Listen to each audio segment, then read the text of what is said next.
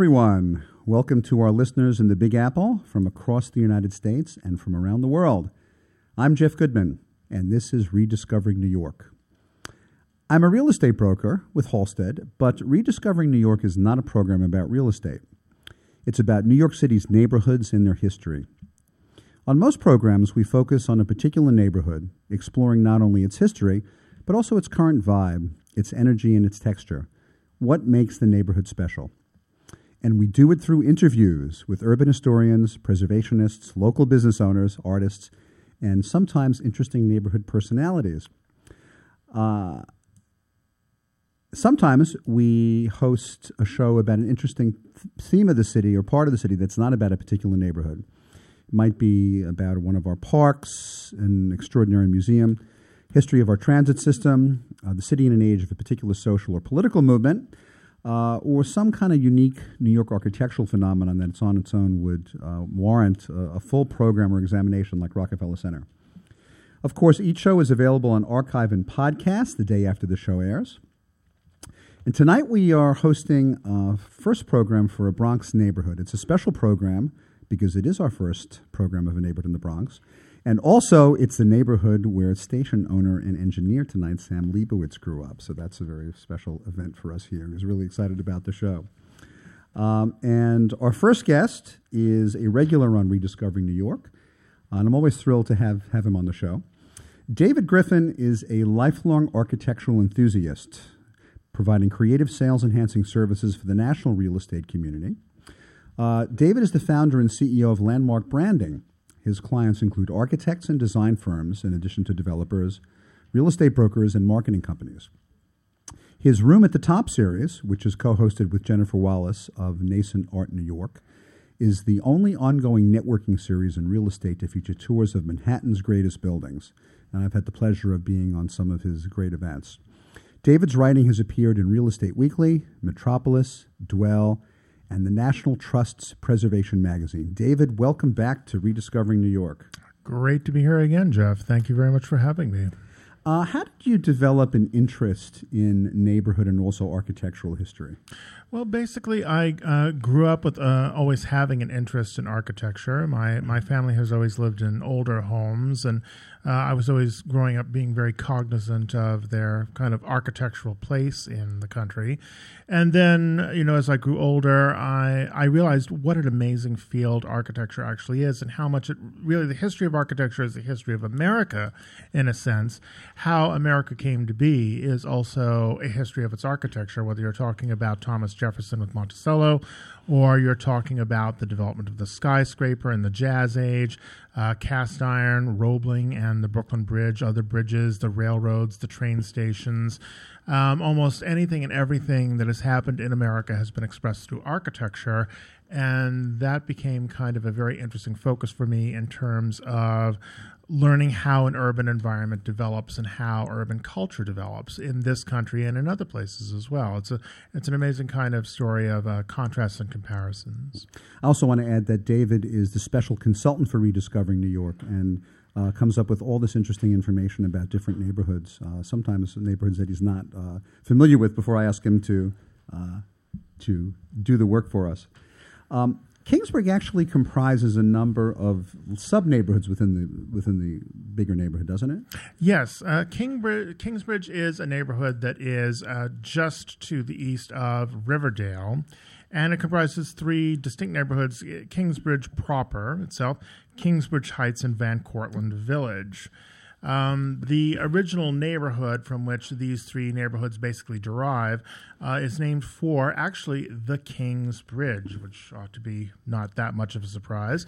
Um, it was erected in 1693 by Frederick Philipse, um, whose estate is part of Philipse Manor. And actually, some of the houses belonging to that family still stand as open museums north of Yonkers. Um, uh, anyway, Frederick Philipse was a local lord. He was loyal to the, the British monarch, um, during the period of the Dutch colonial period. And the bridge that he built spanned what is now a now filled in section of the Spuyten Duyvil Creek. Uh, roughly parallel to today's 230th Street. Spuyten Duyvil is one of my favorite train stations in New York to just kind of pass by on Metro North. I when I commute in, it always gives me this like kind of little bit of a lift to see that name. Um, there's a little bit of an argument as to whether it means spite the devil or the devil's spout. Ah. I thought it meant spitting devil, but uh. it, it, it's probably the the latter spitting devil's the devil's spout because the the creek would have emptied out into the um, what is now the East River in a very very uh, kind of active manner.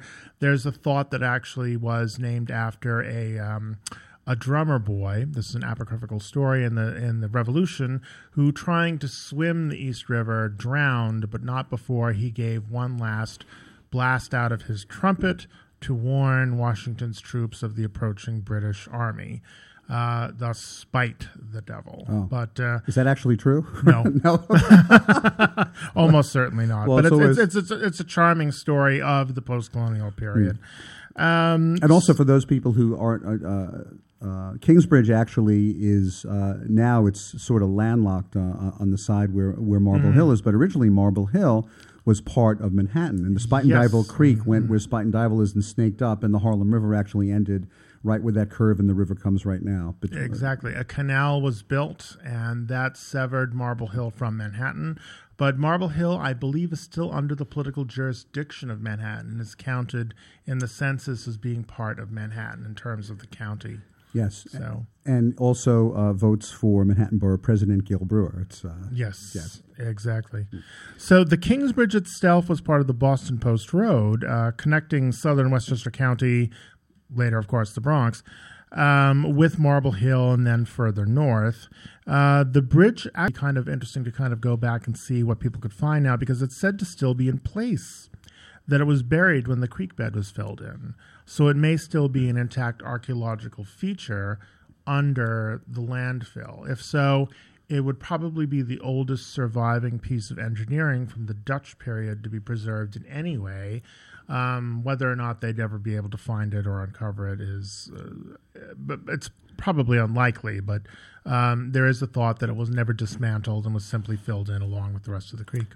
Well, it's you know, this is sort of interesting that we're doing this show now. I happened to be uh, up with a client in Riverdale and took uh, the train from where I live in Harlem up to Marble Hill. And as we were going down Marble Hill and then over to sort of a hill on the other side where Kingsbridge Avenue starts, there's a park there right now.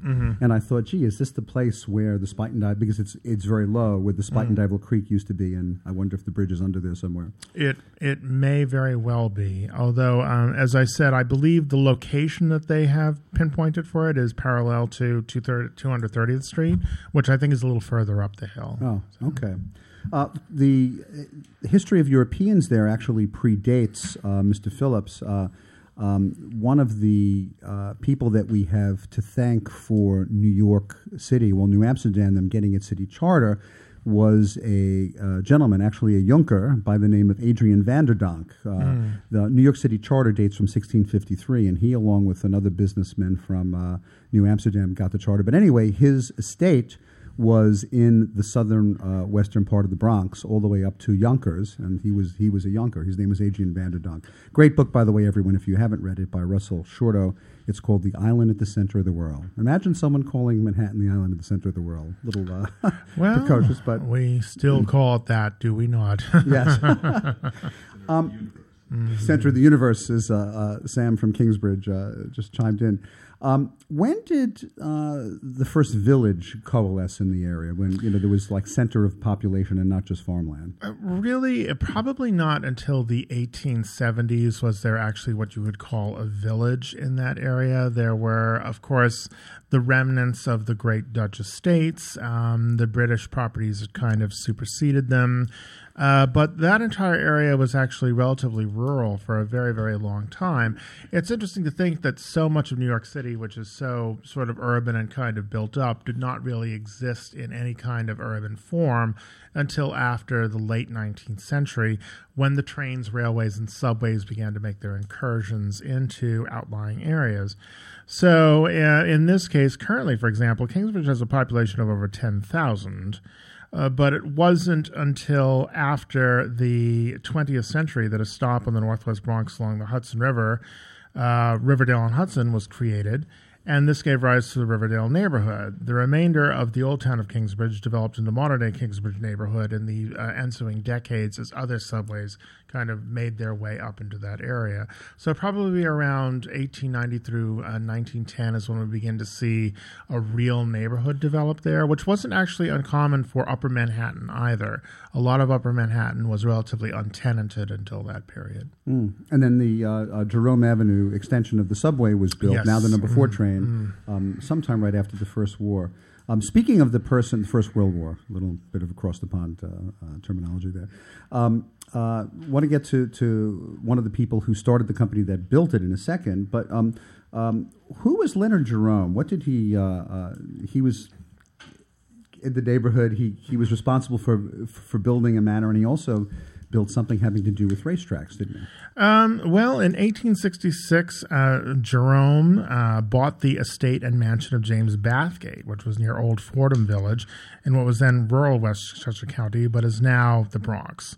Um, Jerome and his partner, the financier August Belmont Sr., built Jerome Park Racetrack on the Bathgate land, and the first Belmont Stakes was held there in 1867. So then Jerome and his brother Lawrence had a wide boulevard made from the Macombs Dam area to the track, and the city authorities attempted to name it Murphy Avenue after a local politician. Now, interestingly, this incensed Jerome's wife so much, not Jerome himself, but his wife, that she had bronze plaques made up saying Jerome Avenue and she bolted them into place along the road, forcing the city to accept the name. Shades of the possibly apocryphal young lady in Brooklyn Heights who tore down all those street signs all those all those years ago. So if anyone wants to have a street named after them, they just have to make up metal plaques and get them bolted to street posts before uh, they get taken down. Exactly. Is that, is that the moral of the story? Exactly. Um, the racetrack itself was actually acquired and demolished by the city in 1894. The Belmont Stakes, I believe, still exist, obviously, um, to make way for the Jerome Park Reservoir. Uh, the Bathgate Mansion itself, which served as a summer home for the Jerome family, was in the early 1900s razed and replaced by one of the area's most distinguished buildings, actually one of the most distinguished buildings, I'd say, in the Bronx, the Kingsbridge Armory. Hmm. We'll get to talking in the Armory uh, after the break in a minute, but when actually was the reservoir built? And that was built as wasn't that built? That wasn't part of the original Croton uh, system. It was built. No, it was built in 1894 through 1898. So, and it still exists there. It's the largest single feature in the Kingsbridge neighborhood hmm. in terms of a, a, um, uh, a, a open land. And August Belmont Senior was was he the father of the, the present subway, or was that his son? was it August Belmont Jr.? Okay, neither of us know. okay, sort of a, a, Hollywood Square stump the exactly. stump the experts here. Uh, okay, well, uh, we're going to take a short break, and when we come back, uh, we're going to talk a little bit extensively about an amazing architectural feature in this neighborhood, the Kingsbridge Armory. Uh, we'll be back in a minute.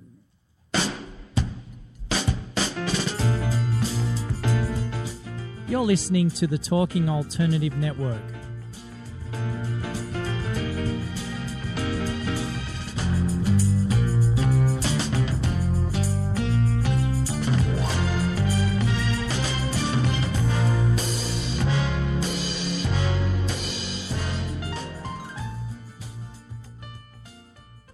You're listening to the Talking Alternative Network. Are you stuck in a rut? Negative thoughts, feelings, and conversations got you down? Hi, I'm Noreen Sumter, the Potentiator. Tune in every Tuesday at 9 to 10 p.m. Eastern Time and listen for new ideas on my show, Beyond Potential Live Life Your Way, on talkradio.nyc. Who do you want to connect with? Are you an entrepreneur or intrapreneur looking to build your following? Welcome to our show. Follow, Me Friday, Friday with Joan and Priya. Tune in every Friday at noon Eastern on talkradio.nyc. We're, We're your digital, digital connectors. connectors. Woo woo!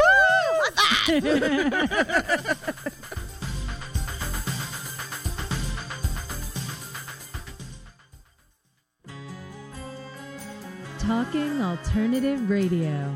24 hours a day.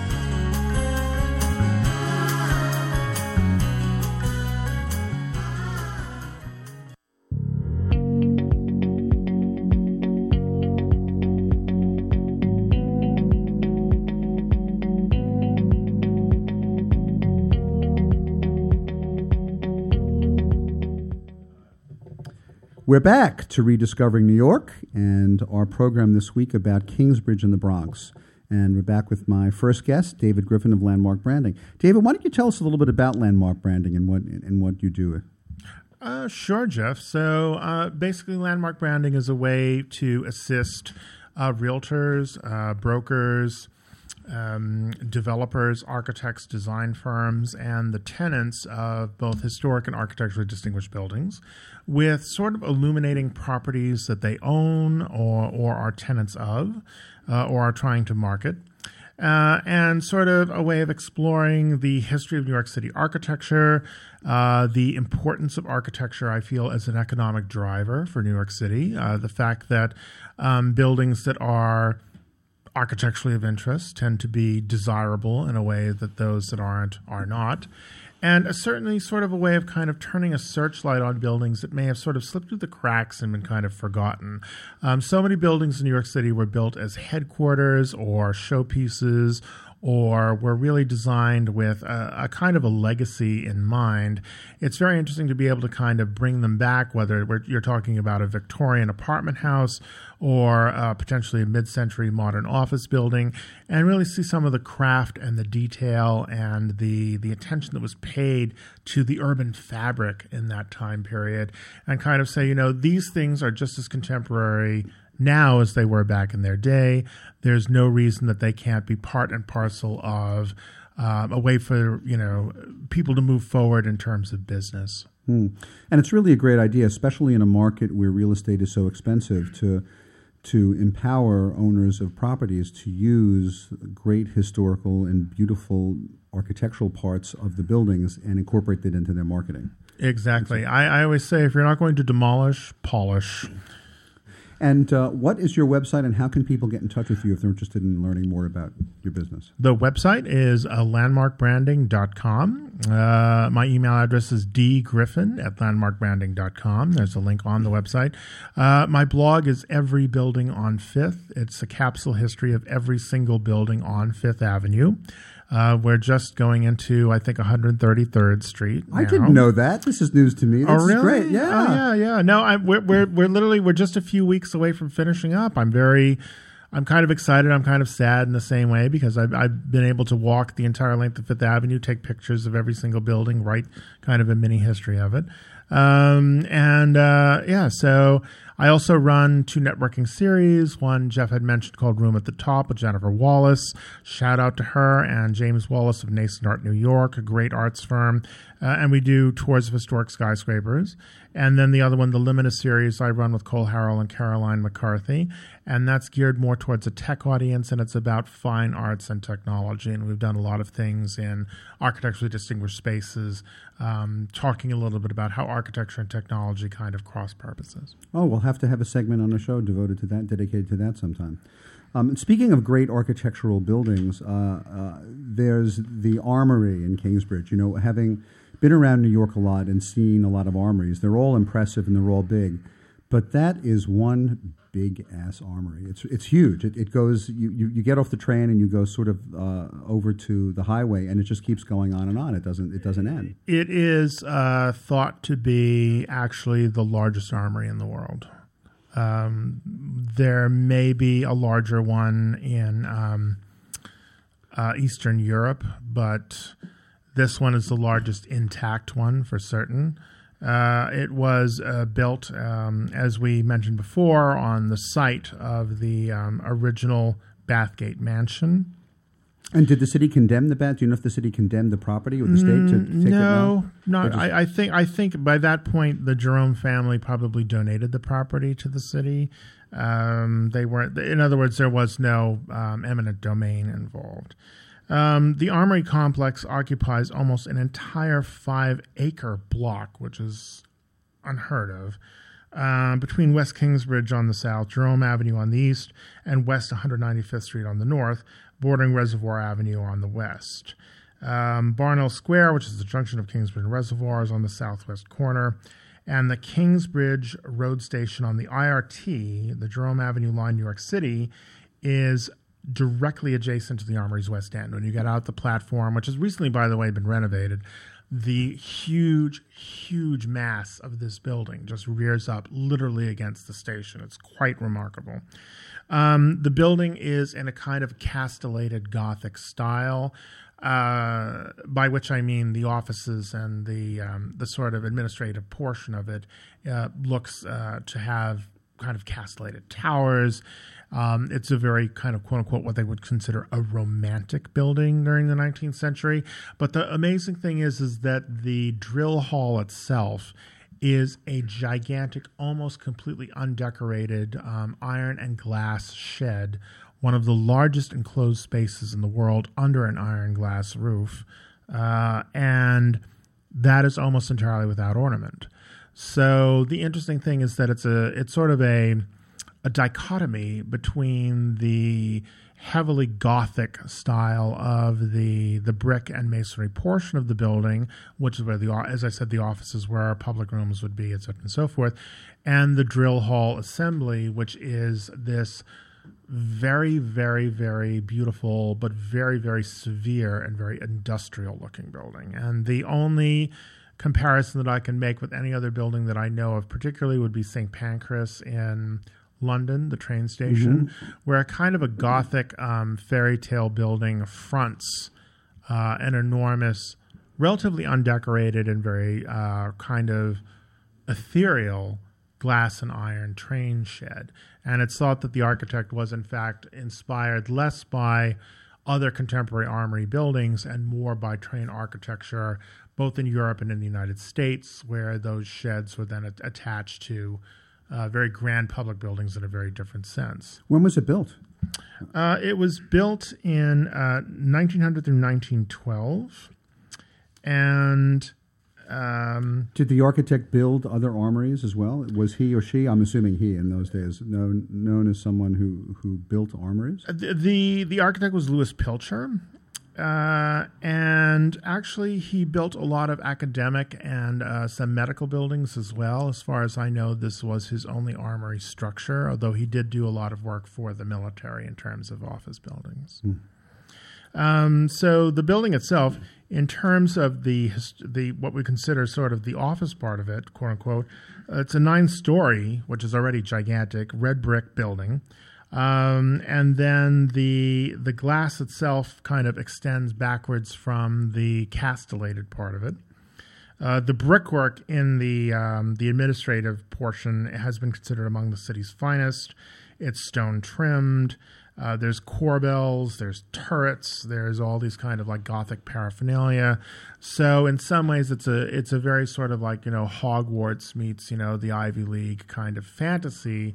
But then, uh, as I said, if you're viewing it from the train platform at the other end, you have the sense of almost like a gigantic, sort of like almost a Zeppelin uh, house, etc. and so wow, forth. Like wow. you could really see it as being a, a, a structure for aeronautics. It's that large.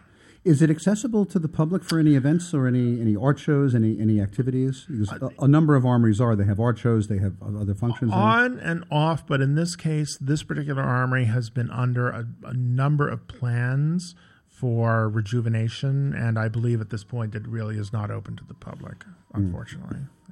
Sam, when you were growing up, did you see any any drilling happening there in the armory? Like, I saw military trucks coming in and out. Ah, okay. Sam uh, said he did see military trucks coming in and out, so it was used as an armory. Mm. Driveway. Ah.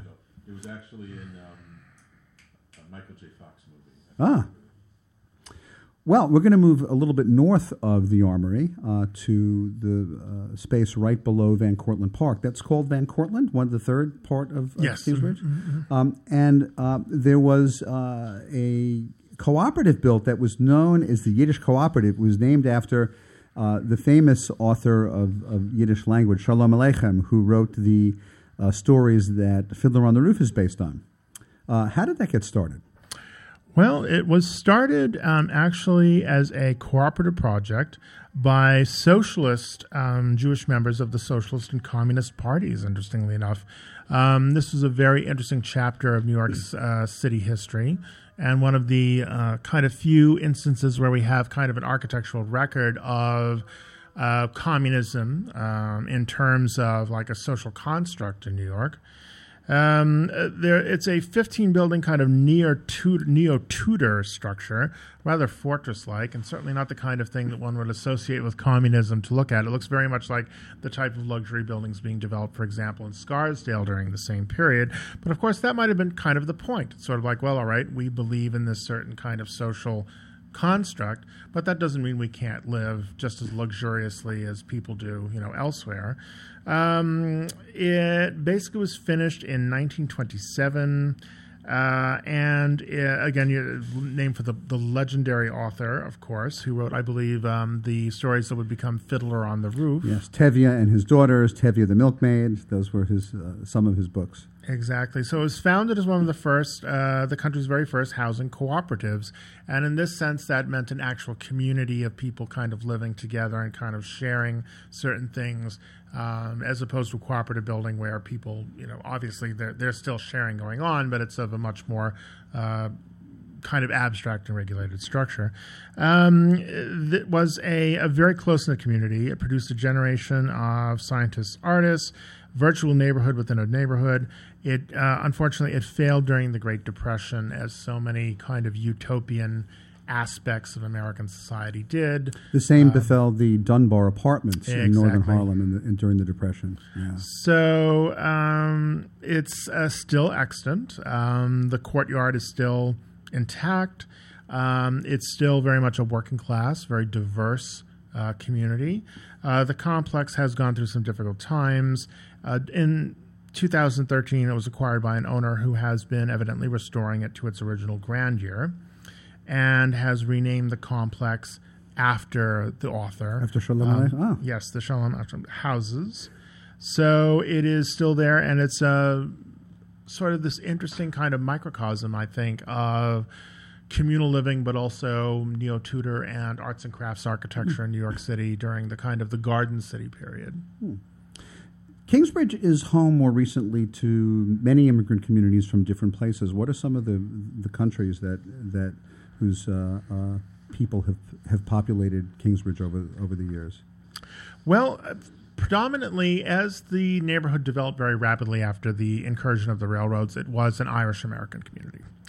Uh, and it still kind of reflects that. There are still certain places where you can go and, for example, see hurling as a sport.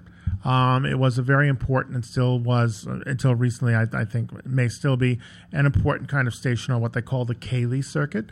Uh, Ceilidh dancing is. Um, Irish uh, sort of ballroom dancing and uh, Scottish, but yeah. Scottish, but but sort of uh, it's derived from the French quadrilles, in which four couples face each other and make formal movements throughout. American square dancing actually is derived somewhat from the same tradition, but comes down from um, English and French antecedents as opposed to the Irish and Scottish ones. Um, so it was Irish until I would say the late 1970s, and uh, currently, although there's still an Irish population there, we have African Americans, Hispanics, Asians, Albanians, and Greeks. Um, the largest Hispanic group um, in Kingsbridge today are the Dominicans. And it really has become kind of a center of Dominican culture and cuisine for not just the Bronx, but I'd say New York City as a whole. It's a very uh, lively and very kind of engaged community and really kind of a vital center, I think, for um, Kingsbridge hmm. today. Mm. Well, isn't that the story of not only the United States, but the story of New York, uh, the yes. gateway to so many different peoples coming from around the world? Well, uh, David Griffin of Landmark Branding, thank you so much for uh, your time here on Rediscovering New York. It's great to see you again. And thank you, Jeff. And when we come back, we're going to speak with uh, another guest who has a more recent history in Kingsbridge.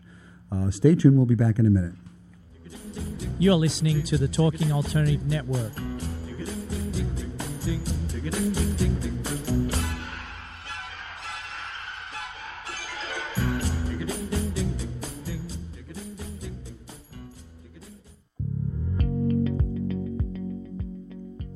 Do you love or are you intrigued about New York City and its neighborhoods? I'm Jeff Goodman, host of Rediscovering New York, a weekly show that showcases New York's history and its extraordinary neighborhoods. Every Tuesday live at 7 p.m., we focus on a particular neighborhood and explore its history, its vibe, its feel, and its energy. Tune in live every Tuesday at 7 p.m. on talkradio.nyc. Talking Alternative Radio, 24 hours a day.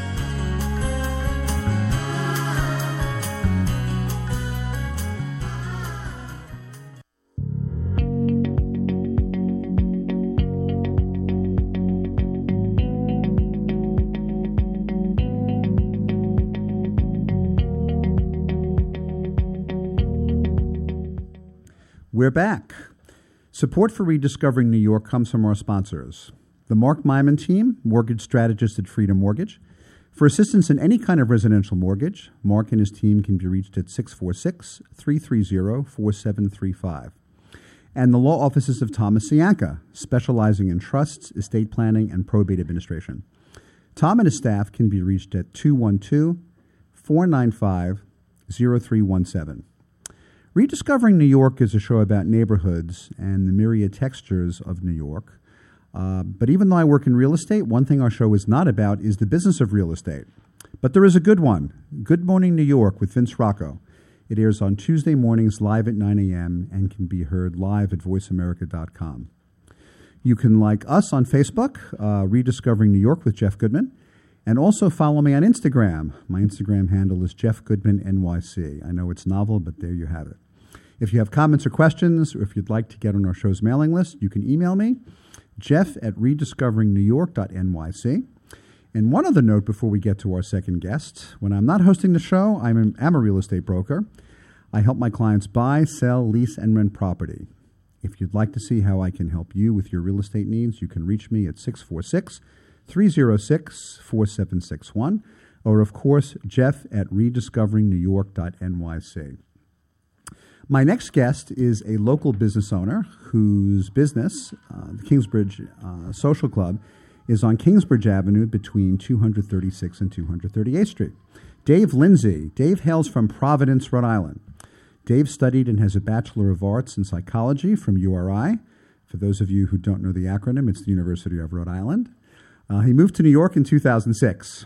Before opening the Kingsbridge Social Club, he managed a few other businesses, including the Bronx Ale House for more than six years, which is just around the corner from the Kingsbridge Social Club.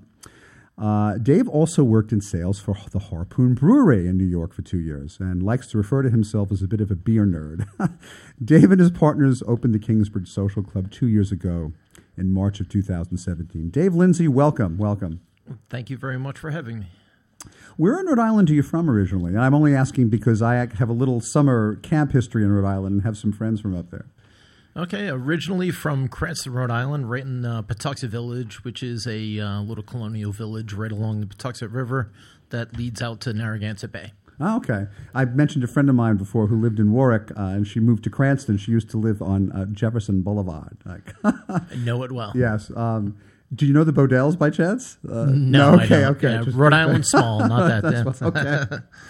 what brought you to New York when you moved here in 2006? Well, I was running a business and uh, bartending downtown Providence, Rhode Island, and my uh, girlfriend at the time, and still girlfriend, um, went to uh, Rhode Island School of Design for architecture.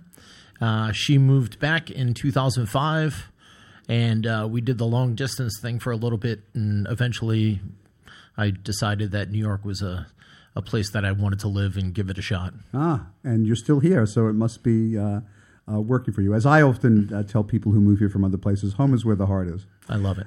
You're a self-described beer nerd. I've never heard anyone use that term to describe themselves before. Um, how do you, you know, is it just because you appreciate it, or also you've worked a lot in the industry? Well, the beer? craft beer industry has absolutely blown up over the last, you know, ten years or so. So basically, as a beer nerd, I want the new beer, and then I want to go to the brewery, and then I want to bring the brewery to my restaurant or my bar so that I can share it with others. You worked uh, for the Harpoon Brewery um, before or after you started the Bronx Ale House. Um, how did you get involved with them? Did you seek them out? Did they find you somehow? What was the? the well, I was at the time. I was um, I was running a uh, a place called Manchester Pub in in Midtown East, and uh, that changed ownership. Time to move on, and uh, as the the buying uh, manager um, I got to know the sales rep from Harpoon. So um, they decided to bring on another sales rep. That was me for a short amount of time until I realized that sales wasn't really my thing. Oh, and maybe interacting with people who were appreciating uh, uh, the craft was, was, was more, and running that business was more important than selling it to people who were uh, serving it. Exactly. Yeah, beer sales. Yeah, every it's it's it's a it's a pretty easy sale. You know, like you're you're selling to people that are looking to buy the liquid. So it's you know it was fun, but yeah. yeah. How did you get started at the Bronx Ale House? Well, right after I uh, right after I finished up with Harpoon Brewery, um, I had already known uh, the owners of the Bronx Ale House. Um, they actually have a sister bar, uh, quote unquote sister bar, right around the corner from where we are now, um, on 83rd in Amsterdam, place called George Keeley's. Um, and I was a regular, and I sold them beer you know, and eventually it was like, you know, the, the, trust was already there. So when the opportunity was there to open up a, uh, I mean, to help manage their space, I jumped at the opportunity. And for those of you who haven't been, the Bronx Ale House is a really cool place. It's a rather large, uh, not a huge bar, but it has several sections. It's on 238th Street, probably a two minute walk from uh, the number one stop and uh, they also have really great food as well. Um, little plug, I've been and, there. Yeah, and that it, it started one fourth the size of what it is now, so it's it's it's taken over store uh, four storefronts. So it's it's very much expanded over uh, over over its ten years. When how long after you were at the Bronx Ale House did you decide that you wanted to to, to open up your own business? Well, with the uh, with the owners of the Bronx Ale House. Um, one of the, the there were two brothers, uh, Italian brothers from Poughkeepsie, and um, one of them had opened up the Bronx Ale House. The other one is a, a in my opinion, a, just an amazing chef, and uh, he wanted to open up his own business. Um, so he does the back of house. He's my partner at, at Kingsbridge Social Club, and uh, the, my job is to kind of run the front of house. Oh. When you decided that you wanted to, to open up your own business with your partner, did at that point did you uh, decide that you wanted to to do it in Kingsbridge, or was it just through a convenience that that that happened? Well, I mean, the way that the I mean the Bronx Ale House was it, it, to me it seemed like that neighborhood was really welcoming a new business um, and just having been in the neighborhood we were kind of kept our eye on the real estate right around that neighborhood and uh, the space that we're in was originally a uh, or not originally but the last business was actually a small greek restaurant that had closed down um, so, So yeah, there was already we, some we semblance knew the kitchen? neighborhood. Uh-huh. Yeah, yeah. Well, no, no, we completely gutted it and started over. But yeah, we just we love the neighborhood. It's right off of a, uh, it's right off of a train stop, right off of the one train. So it's it just it really made sense to us, and we already loved the neighbor. We really love the people. Speaking of the people in the neighborhood, describe the vibe of Kingsbridge. What is it that you that you like about it? the thing that I like about it the most is, um, and I'll and I'll I'll even say, as much as I love the the neighborhood that I live in, um, I really started to love New York City when I started working at the Bronx Ale House because um, I grew up in a very working class neighborhood in Rhode Island, and Kingsbridge is is a very much a working class neighborhood. Uh, so it's it's the tape that uh, type of neighborhood that when you're walking down the street, you say hi to your neighbor, you know, and you know you don't just you know stare at your feet and walk down the road. Hmm. That makes it a little small townish then, in that sense. I believe so. Ah. You know, th- now this is going to be a New York question. I may be putting you on the spot a little bit. Uh, is there anything that excites I, that excites you about about Kingsbridge? Not just that it's friendly and nice, but that really it's it, it it surprises me every you know like just the other day just um i had even on my day off i went into kingsbridge social club for brunch and then we walked over to van cortlandt park and just just the neighborhood the fact that you know you have gaelic park right there. You know we were talking about that before where they play irish football. It's uh, mainly owned by men i think it's owned by manhattan college now but they still do a lot of uh, irish events there. But and then we walked over to Van Cortlandt Park, and there were like seven different cricket games going on at the time, and and it's just you know Van Cortlandt Park. I believe it's the second largest park in New York City outside of Pelham Bay, and just it's and it's heavily used. You know, it's there's just tons of soccer matches going on. There's five different cricket matches, and you know just that you know, the fact that it's a it's a it's a destination for a lot of different people. Mm. And it's the last stop on the one train, which also makes it convenient to get to. Yeah. yeah. Uh, digressing for a little bit, I, I, I, remember reading somewhere that, that there's a runners club that has their after events at, at, at, at the Ale House, at the Bronx Ale House. I know them well. Oh, Absolutely. Oh, yeah. Yeah. In fact, uh, um, they come into Kingsbridge Social Club all the time, too. They had. Um, uh, right before the New York City Marathon. I believe it was the, the couple days before, but it was right around there. They had a uh, a full dinner. The whole Van Cortlandt Track Club took over Kingsbridge Social Club and did their carb loading for the for the marathon. Oh, they did it before. yeah, yeah, okay, yeah. Okay. Oh, the social club, not at the Ale House. right. Yeah, yeah. Different kind of carbs. um, has Kingsbridge changed a lot since you started working at the Ale House? I mean, since, since you opened your business, that was just, that was two years ago. But you've been in the neighborhood now uh, for eight years as a, as as as a professional and as a business person. Has it changed much since in that eight years? I haven't seen much of a change as far as the people. Uh, I would say that the the uh, the way that it's developed. Um, I'm hoping a bit that it's a it's a small bit of a phase uh, because there's a lot of uh, national franchises coming in. There's like a BJ's Wholesale Club and there's a Buffalo Wild Wings. So I mean, nothing against those places. You know, enjoy them if you'd like, but uh, it's a little bit of the uh, of the of the the uh, development has been very car driven. So mm-hmm. hopefully that's a you know small amount of time. Hmm. Is there anything that surprised you about the neighborhood texture since you opened your own business there? Anything that that that uh, you didn't uh, that you didn't expect to encounter that you encountered, or that that was sort of oh wow, I didn't realize that, that there was this texture of the neighborhood, this feature about it that that that's there. Um, I'm gonna jump back to the way that I answered another question. Uh, I would say that it was it's just so family oriented. That was actually one of the reasons that we thought that a small family restaurant would actually uh, would do well. Um, you know, good amount of Dominican families, you know, and and you know, the, the you know, we do a lot of family. Uh, uh,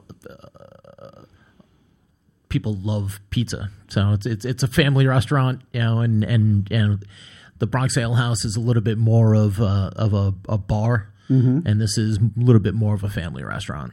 And I'm guessing that most of your customers actually live in Kingsbridge, and they that's you have repeat customers, and that's they come over and over again. A good amount of, of of people right in that section of Kingsbridge, but also a good amount of people coming down from uh, Riverdale.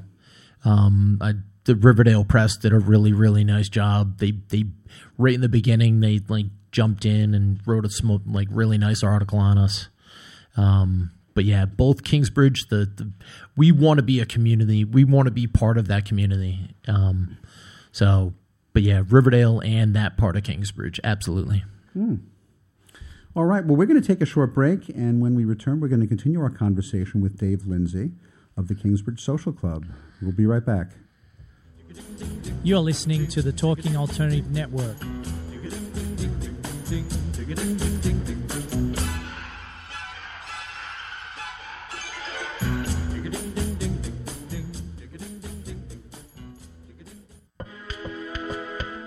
Best designs for your life start at home. I'm David Thiergartner, interior designer and host of At Home. Listen live Tuesday nights at 8 p.m. Eastern Time as we talk to the very best professionals about interior design and the design that's all around us, right here on talkradio.nyc. Are you a conscious co creator? Are you on a quest to raise your vibration and your consciousness?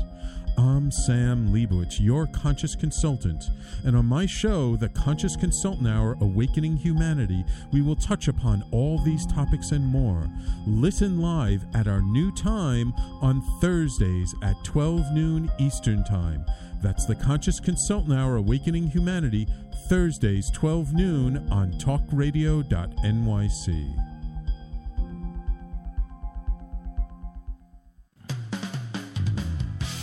TalkingAlternative.com.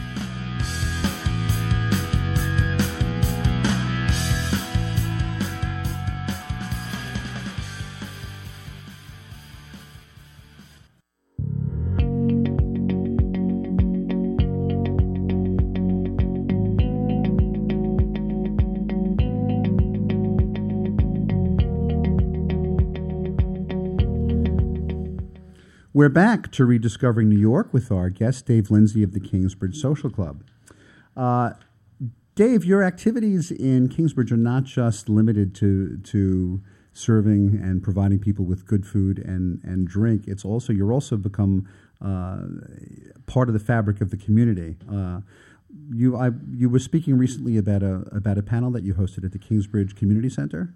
Is It was yeah, Kingsbridge Heights uh, Community Center. It's for Okay. For local uh, children, and um, it was myself and a, I think it was seven other uh, panelists, and we were able to speak to the local to the local kids. Somebody asked me that was a a, a, regular at Kingsbridge Social Club, and of of course I'm going to say yes. hmm It's really good to do that kind of stuff. Um, as a business owner, is there anything that you struggle with in the neighborhood? I know that's also kind of a pointed question. I like asking pointed questions sometimes. Well, I wouldn't say that it's the neighborhood that is is uh, the, I think the challenge that we have or we had in the beginning is uh, Kingsbridge Avenue is not heavily foot trafficked.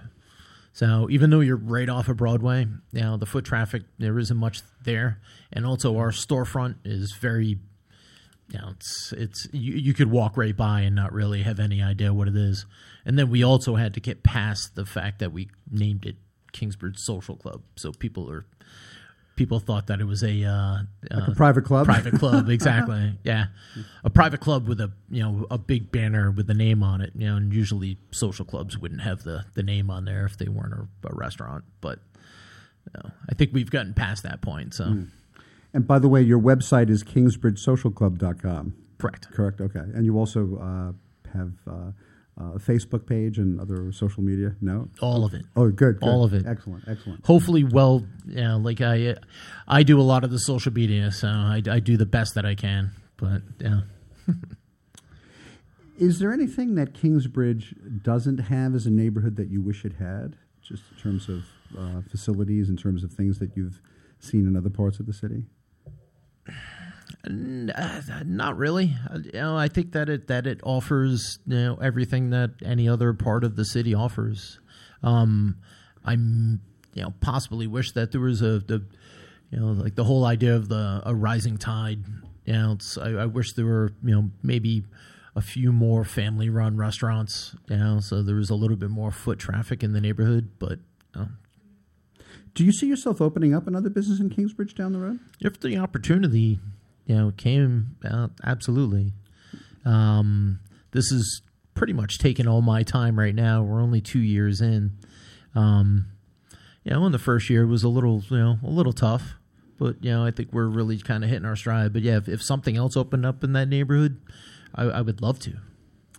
Uh, you know, you you are in a really tough business. I have a lot of respect and admiration for people who are in the restaurant business. When I, I had a, I come from the advertising business, and for six years I sold advertising to small local businesses, and I just thought restaurateurs worked really, really hard. I mean, many business people do, but but but you guys have a special uh, calling and a special uh, way that you have to do your business, and it is. Uh, a lot. you have to enjoy it. You know, if if if you don't, uh, the the fun thing is that people are coming into a restaurant looking to have a good time. So you know, you do have that going for you. It's just it's your job now to make sure that they have that good time. What advice would you have for someone? You mentioned you'd like to see other businesses open up. What what advice would you have for, for someone who is thinking about opening a business, not just one like yours, but another kind of business? Um, um, if we were talking about specifically Kingsbridge, I, I would say that um, really embrace the neighborhood. You know, be part of the community. You know, uh, get to know your neighbors. you know, take care of your neighbors. You know, it's like really be part of the fabric. Hmm. Do you have any interesting or colorful neighborhood personalities, without mentioning any names, of people who uh, just things? Can I name a name? Sure, if you want. Uh, Absolutely. Yeah, oh, yeah. I, ju- I. I, I just Yeah, don't like to put people on the spot to say, well, you know, someone did this and to blurt the name out on the person. Well- Uh, but, but no, by all Uh, means, he'll, you know, talk, he'll talk- be he'll be fine with this. Okay, uh, we um we used a uh, local graffiti artist to do a lot of the artwork on the inside and the outside of the building. Uh, his name is Tracy One Sixty Eight. He's uh pretty well. Uh, there you go. Sam, do you know Tracy? I know Tracy. Uh, Ah. very good. Yeah, yeah. He's old time now. Oh yeah, yeah. Oh yeah, he was uh, very well known for the the wild style style of graffiti back in the, the early '80s, even late '70s, and he did uh, a lot of the artwork for us. So yeah, and he's certainly a colorful character. Hmm. so he actually he actually decorated some of the trains and some of the subway tunnels. Uh yes, absolutely. What else could you tell us about the neighborhood that uh, uh, inspires you, that gets you excited, that uh, um, you know, to, to give people as much of a? I'm guessing, you know, we this is our first show about doing a neighborhood in the Bronx, and uh, we I picked Kingsbridge because it was a little, you know, it's not the first thing on everyone's, you know, top, people think about Riverdale. Uh, and they think about uh, uh, other parts of the Bronx, but you know, I wanted to give people the purpose of the show is to give people as much of a sense of some of New York's hidden gems of neighborhoods.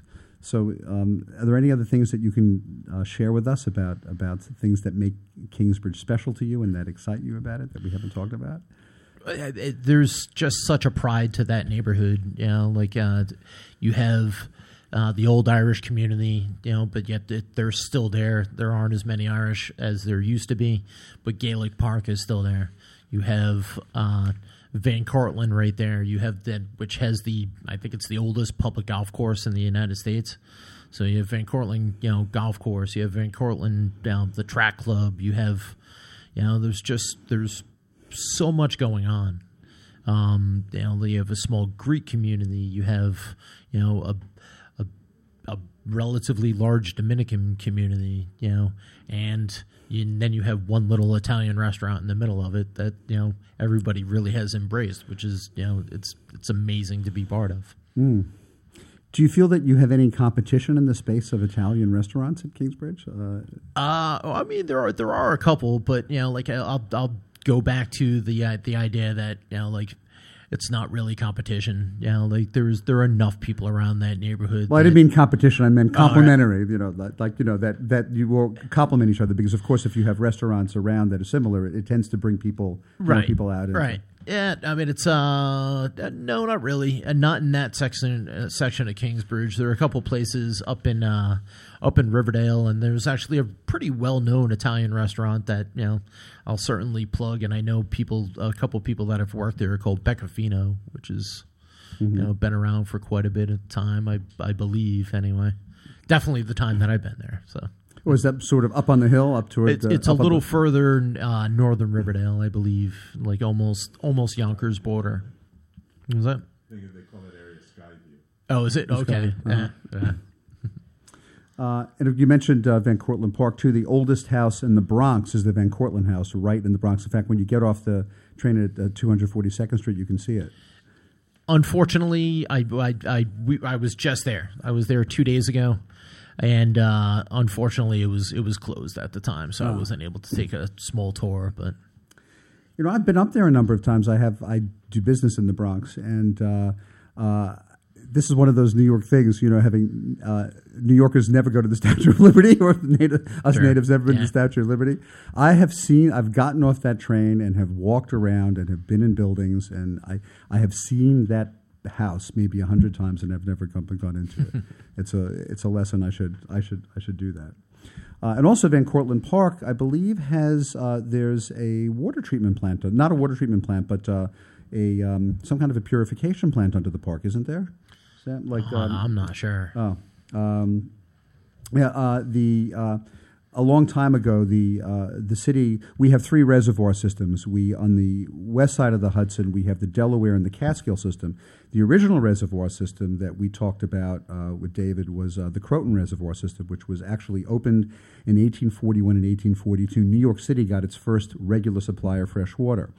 And uh, I think 20 years ago, uh, the water from because it comes from a different place and it's more heavily populated. The Croton system was found to have had um, higher amounts of certain kinds of bacteria. So the federal government made the city build a. It's not a filtration plant. What is it? It it it. it it's, it is a filtration plant. It filters out some of those elements, and they built it under Van Cortlandt Park. Oh, wow. They built it, and they built they reconstructed part of the park and built over it which um, is one of the reasons why we have such high water and sewage rates in New York.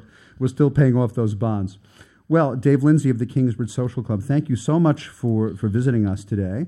Thank you. For our listeners, the Kingsbridge Social Club is on Kingsbridge Avenue between 236 and 238th Street, and they serve great pizza and Italian food and great beer, of course, Dave being a beer nerd. And uh, don't forget the Bronx Ale House, its sister business around the corner on 238th Street. Thanks for joining us today. If you have comments or questions about the show, if you'd like to get on the show's mailing list, you can email me, jeff at rediscoveringnewyork.nyc. You can like us on Facebook, and you can also follow me on Instagram at Jeff Goodman NYC. I'd like to thank our sponsors, the Mark Myman team, mortgage strategist at Freedom Mortgage, and the law offices of Thomas Siaka, specializing in trusts, estate planning, and probate administration. And don't forget, when I'm not hosting the show, I'm a real estate agent at Halstead. And whether you're selling, buying, leasing, or renting, my team and I provide our clients with the best service in real estate and, and expertise in New York City real estate, excuse me. You can reach me and my team at 646 306 4761, or of course, right here, Jeff at rediscoveringnewyork.nyc. Our producer is Ralph Storier. Our engineer is Kingsbridge native Sam Leibowitz. Our special consultant is David Griffin of Landmark Branding, who was our first guest tonight. Stay tuned for At Home with David Thiergartner, coming up next at 8 p.m. right here on talkradio.nyc, and at 9 p.m. Beyond Potential Living Life Your Way with Noreen Sumter. Thanks for listening. We'll see you next time.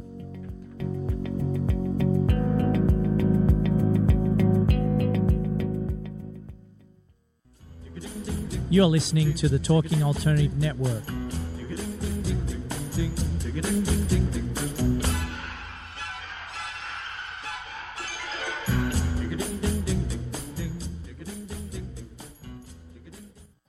You're listening to the Talking Alternative Network. Are you stuck in a rut? Negative thoughts, feelings, and conversations got you down? Hi, I'm Noreen Sumter, the Potentiator. Tune in every Tuesday at 9 to 10 p.m. Eastern Time and listen for new ideas on my show, Beyond Potential Live Life Your Way, on talkradio.nyc. Hey, all you crazy listeners. Looking to boost your business? Why not advertise on Talking Alternative with very reasonable rates? Interested? Simply email at info at talkingalternative.com.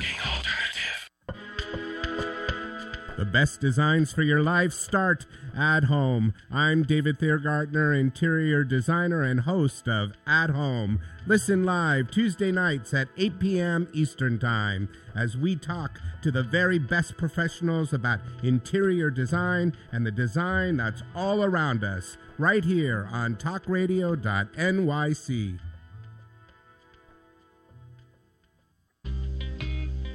You're listening to the Talking Alternative Network at www.talkingalternative.com. Now, broadcasting 24 hours a day. Talking Alternative. Are you a conscious co creator? Are you on a quest to raise your vibration and your consciousness? I'm Sam Leibowitz, your conscious consultant, and on my show, The Conscious Consultant Hour Awakening Humanity, we will touch upon all these topics and more. Listen live at our new time on Thursdays at 12 noon Eastern Time. That's The Conscious Consultant Hour Awakening Humanity, Thursdays, 12 noon on talkradio.nyc.